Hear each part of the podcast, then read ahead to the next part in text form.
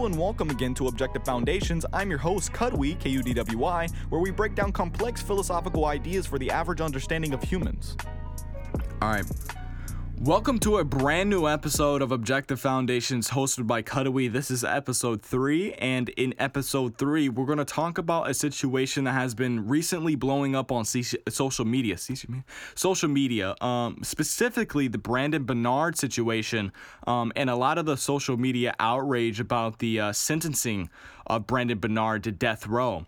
Um, there is a lot of uh, concepts and essentials that we would have to discuss about this particular topic, and that's why it's going to be broken up in different segments. So um, let's just get right into it, I guess. In this episode, we're going to be discussing if there is a moral defense for the institutionalization of the death penalty. And if so, what are the means of properly institutionalizing it? And what are the means of justifying putting someone on death row? Also, we're going to go over concepts such as objective law, which will increase the probability of having certainty in the courtroom when convicting somebody of a crime. And lastly, we would have to go over the proper method that which is needed in order to justifiably convict somebody for death row. So, for the people who have paid no attention to it or just are simply unaware of what's going on with the Brandon Bernard situation, I'll, I'll, I'll summarize it as so. On, on, on December 10th, 2020, Brandon Bernard, an African American male, was executed after being put on death penalty for a crime that happened in June 1999. Now, the crime, for those who are unaware, um, in essence, um, there were two um, victims in the trunk of the car while the car was doused in gasoline. Um, each of them was shot in the head, one being dead and one being unconscious from the bullet ro- wound, and then the car was set on fire while the unconscious victim was still alive. This man has been waiting uh, 20 years just to be executed, and since his execution, there has been a lot of controversial uh, takes on this from big names. Uh, I'll quote this one. Uh, Today will be Brandon Bernard's last. No matter what crime a person has committed, the act of taking a healthy, breathing, conscious, aware being, strapping him down, and snuffing out his life with a lethal injection is a stain on us all. We must learn to be better than this. Sister Helen Prejean. I'll quote another one from Angela Moore, which uh, she was a former federal prosecutor who defended Brandon's death sentence on direct appeal. And she says, uh, it would be morally, ethically, and legally wrong to execute him. Well, if it's morally and ethically wrong, we would have to go just a little bit into the realm of morals and ethics to see if it isn't or is justifiable to put somebody and execute them on death row. Firstly, I'm going to be speaking from a perspective that morals are objective. If you want to hear my take on objective morality, I suggest for you to stop and pause this video to go watch the second episode of me responding to Cosmic Skeptic on moral subjectivity. To keep objective morality so simple, I'm just going to state this. Morality is a code of values to follow. The standard of values is one's life. So that means you ought to engage in the actions that promote life and stay away from the actions that harms life. Now, what I just said is important because now we're going to go uh, dive into the realm of individual rights. Um, I'm not going to go into it too deeply because I'm going to harp um, and keep the core of the video centered around the death penalty, objective law, and certainty. Rights are a moral principle defining and sanctioning a man's freedom of action in a social context. They can all be they can also be stated to be the social recognition of man's metaphysical nature for survival. The purpose of the implementation of individual rights is to subject man to moral law when interacting with other individuals. These rights are life, liberty, and private property. Yes, I disagree with John Locke in happiness. Anyways, if you deprive another being of one of these rights, you forfeit your rights, which justifies the government to come in and take you away from civilization. They can throw you in handcuffs, they can throw you in the cop car, they can throw you in a jail cell. These things are justified because you do not have rights. Now, the way that the government is justified in using retaliatory force against those who have initiated its use is delegating the right to use retaliatory force. Now, at this point, everything collapses on itself in the sense that if you choose to live, you ought to adhere to the proper recognition of individual rights. If you choose to adhere to the proper recognition of individual rights and you want those protected, you ought to uh, consent or delegate the right to retaliatory force to the government. If not, then rights are a meaningless concept if they're not enforced by a central objective government. And when I say objective government, I mean the implementation of objective law. And in another context, uh, Rand said the non objective is that which is dependent only on the individual subject, not on any standard of outside reality. What she means by that is if we're coming to a concept, right?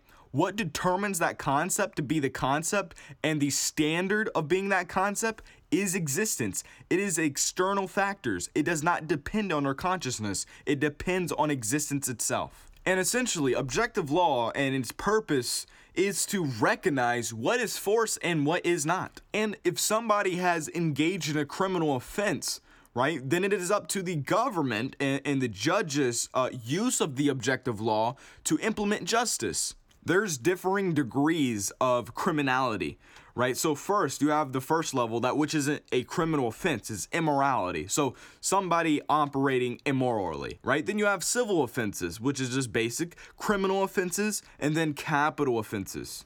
So, for an example of each, immorality would be acting contrary to the moral principles, like volitionally choosing to harm life rather than promoting life. Then, civil offenses are like not getting off of your uh, neighbor's lawn when he asks you to, or stealing a, a, Snickers bar. Criminal offenses would be, you know, doing an armed robbery, um, you know, uh, infringing on the right to liberty and private property, and etc. Um, and then capital offenses would be just uh, premeditated murder. So these are differing degrees of the initiation of force, which warrants differing degrees of the use of retaliatory force.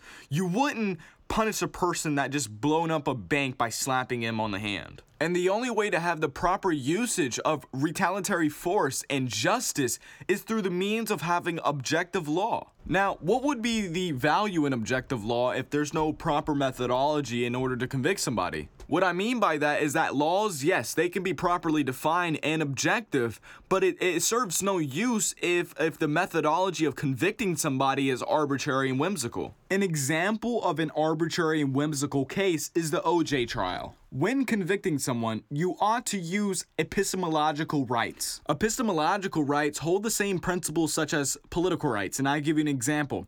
Political rights, it is right for you to engage in voluntary transaction. It is it is right for you to produce things and sell things. Same thing as moral rights. It is right for you to engage in actions that promotes your life. Epistemological rights denotes to having the proper epistemology and concept formation, in proof, in reason, in logic. Now, tying this back into the OJ case, uh, during the first police inspection of the area, they did not find the uh, blood stain.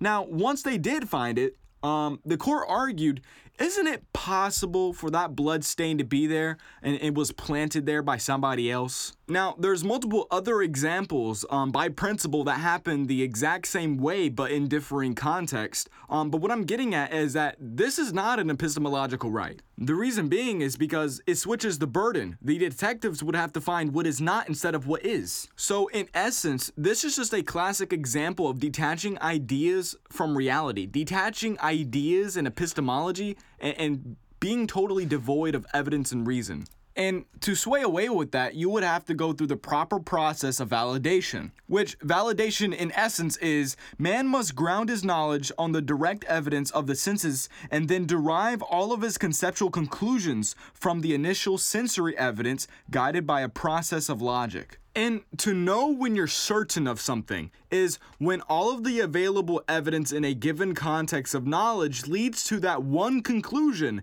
and no evidence suggests even a possibility of an alternative conclusion. And once again, this is through the process of validation. And the standard of validating something is the use of logic. And since logic is man's standard of arriving at knowledge, no idea put forth in the absence of logical backing is deserving of any consideration or attention at all. Meaning, going back to the OJ trial, if people complain that, oh, this is possible that it can happen, well, where is the credentials? Where's your proof? Where is the evidence? Nobody has an epistemological right to make an arbitrary claim devoid of reason and devoid of evidence. Now, to summarize this whole entire video, the implementation of the death penalty is justified on moral grounds. The use of the death penalty within itself is not justified morally. The only way to justify that morally is through the proper implementation of objective law and the proper methodology that is used in court to convict someone. That is Kudwy on episode 3.